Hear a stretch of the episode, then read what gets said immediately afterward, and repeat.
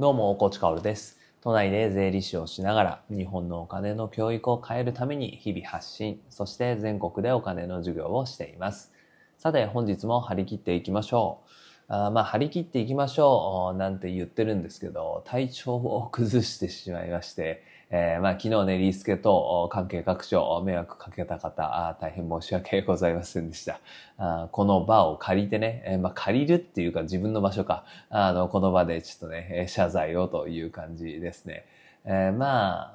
あ、なんかね、高熱が出るとかではないんですよね。えー、高熱が出るとかではないんですが、いや、体めちゃくちゃ重くて、で、まあ、とにかく早く寝ようって言って、早く寝て、朝早く起きてこれを取るわけですけど、まあ、なんか解放に向かってきたかなっていう感じはしますね。いや、寝る前はね、本当朝起きて、ちょっとこれ悪くなってたらね、熱が出たり、もっと体重くなってたら、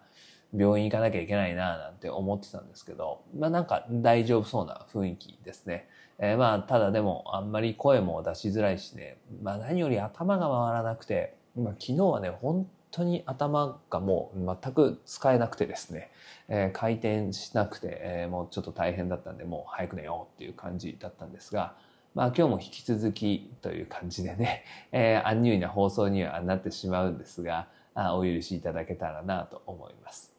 で、まあこういう時はね、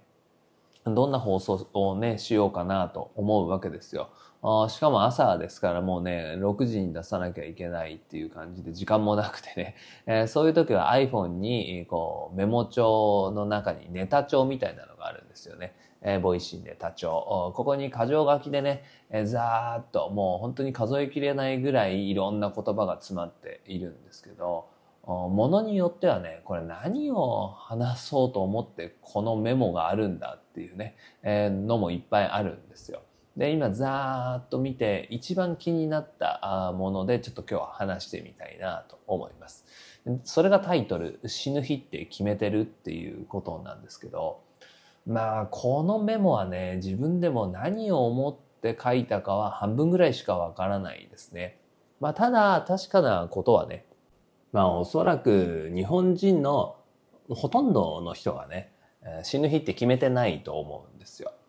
ただ一方で、なんとなくこれぐらいまでは生きるだろうなっていうのを無意識的に決めて、まあ、そこめがけて生きてると思うんですよね。まあそれがおそらく平均寿命なんですよ。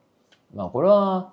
まあ当たり前といえば当たり前だと思うんですけど、本能とかの問題でね。で、まあ根拠は当然皆さん老後の不安を抱えているっていう。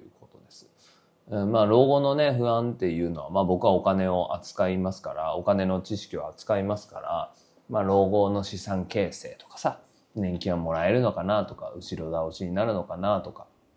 まあ65から何年ぐらいどう生きるかにもよるけれど、何年ぐらいどれぐらいの資産で生きる生きるのがベストかというかね、どういう設計をするのがベストかっていうようなことは、まあ聞かれますし考えたりもするんですよ。でもその前提っていうのは当然80ぐらいまで生きるからなんですよね。自分は太く短く65ぐらいで亡くなると思いますっていう方は、まあ、当然老後のね心配なんてしなくてよくて。でもほとんどの日本人全員が老後に不安を抱えているってことはみんな全員がちゃんとね平均寿命まで全うするという気合で生きているわけです。まあ当たり前だけど。えー、でも、まあその時にね、うん、こう、僕はよく思うのが、こう、息絶える日がね、決まってたら本当に資産形成は楽だなって思うんですよね。うん。でも、それは決めることができないじゃないですか。まあいろいろな問題、まあ倫理観もあるだろうし、法律もあるだろうし、まあいろいろな問題があってそれは決めることができない。じゃあどうすればいいかななんていうことを考えたりすることもあるんですよね。で、それはなんか生きる死ぬとかもう、もうしょうがないから、自分で決められるようなものじゃないから、とにかく一日一日を全うしようって思うんです。まあ老後ね、まあどうなるかなんてね、正直わかんないんですよ。本当にね、わかんないです。お金の不安っていうのは、まあなるべく僕はあ自分に関してはね、なくせるように努力はしているんですけど、まあどうなるかはわかんないじゃないですか。まあただその時に、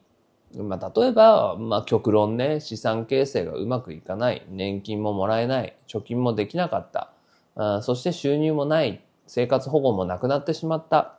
まあ、そういう中で、本当にもう、生きていけないぞと。もう本当に、そこら辺でね、のたれ死ぬしかないぞって言ったとき、それでも後悔しないように生きたいなって思うんです。まあ、今のは極論だからね その極論にたどり着いたら、あ後悔しようあ、後悔しそうかもしれないけど、するかもしれないけれど、まあそんな心持ちで生きてるんですね。で、まあちょっと今のはね、ちょっとわかりづらいな、例えが悪かったので、じゃあもう一つの極論だとして、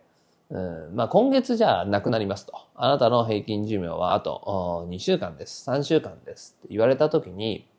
まあこれ昔ツイッターとかでよく言ってるんですけど、あじゃあ余命あとね、1ヶ月もないぐらいだったらあそこにも行かなきゃいけない、えー、これもやり残してる、あれもやり残してるって思ったら多分日々に満足してないよねっていうことなんですよね。僕はうん、まあ、後悔はすると思いますね。当然、余命があと3週間ですよ、なんて言われたら、ああ、これもうちょっとできたなとか思うことも当然あるんだけれど、まあ、お金の教育の部分だね、特にね。えー、そういう部分はあるんだけれど、でも生活がガラッと変わるかって言ったら、そんなに変わらないと思うんですよね。えー、今やっていることっていうのに、うんまあ、満足はしてないけれど、でも、やっぱり正しいと思って信じてやっていることだからね。まあ仕事も活動も家族とのこう触れ合いもね。うん、だから、まあ変わらないんですよ。もう残り3週間その幸せな時間っていうのを全うしようかなって思うんですよね。えー、だから、まあこの死ぬ日って決めてるって僕はこのね、あの、ボイシーネタ帳にメモメモをした当時の自分の心境っていうのはよくわからないんだけれど、あまあ、このあたりの話をしたかったんじゃないかなと思うんですね。当たり前のように僕たちっていうのは平均寿命まで生きると思っている。だから勝手に不安になってる老後の資産形成ってできるかな？老後生きていけるかなって勝手に不安になってる。んだけれども、当然早く亡くなる方もいれば、遅く亡くなる方もいての平均寿命だからね。えー、死ぬ瞬間っていうのは選べませんし、えー、そしておそらく確かなことは、自分が亡くなると思っている時、まあ平均寿命ぐらいだね。まあそれ通りに亡くなる人っていうのはそんなに多くないっていうことです。自分があね、えー、命ついえる時っていうのは自分の予想しなかったところでおそらく命ついえると思うんですよね。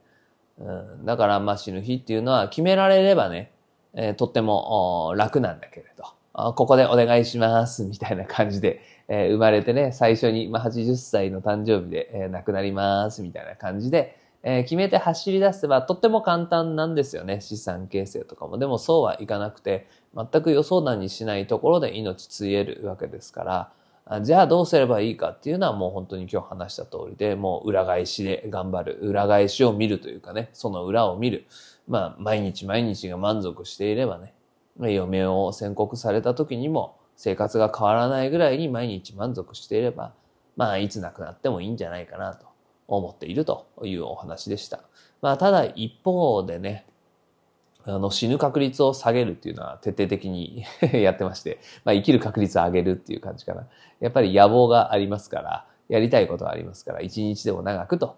しっかりと頑張っているというのはね、付け加えさせていただきます。あ、おこしさん体調が悪いからなんか死生観とか突然語り出してちょっとやばいんじゃないのとか思った人がもしね、いたらね、あの、安心ください。あの、死ぬ確率っていうのはね、本当に下げる努力はしてます。でも、まあ、とはいえね、わかんないですからね。えー、僕は本当に日々全うしたいなと思うし、一秒一秒をね、えー、まあ命ですから、一秒一秒無駄にしたくないなと思うし、えー、そしてその中でまあ自分がやりたいことを精一杯やっていく。そして、できれば一日でも長くね、えー、やっていきたいなと思って頑張っていますので、えー、まあそんな話となりました。今日はアンニュイかつ、時間も短くないな。ちゃんと10分喋れてるな。あ短くはないですが、ま、ちょっとアンニュイな感じでね、えー、お送りさせていただきました。皆さんもね、えー、体調にはお気をつけください。僕もね、ちょっと体調を気をつけて、今日一日過ごして、まあ明日からね、まあ結構復活できるんじゃないかななんて思っております。えー、最後にお知らせはね、本日はななしということで、まあ明日、明後日、土日はプレミアムリスナー限定放送でやってますし、えー、プレミアムリスナーセミナーっていうのもね、毎月やってますから、あぜひぜひ確認してくれたら嬉しいです。それでは本日も張り切っていきましょう。素敵な一日をお過ごしください。最後まで聞いてくれたあなたに、幸あれ。じゃあね。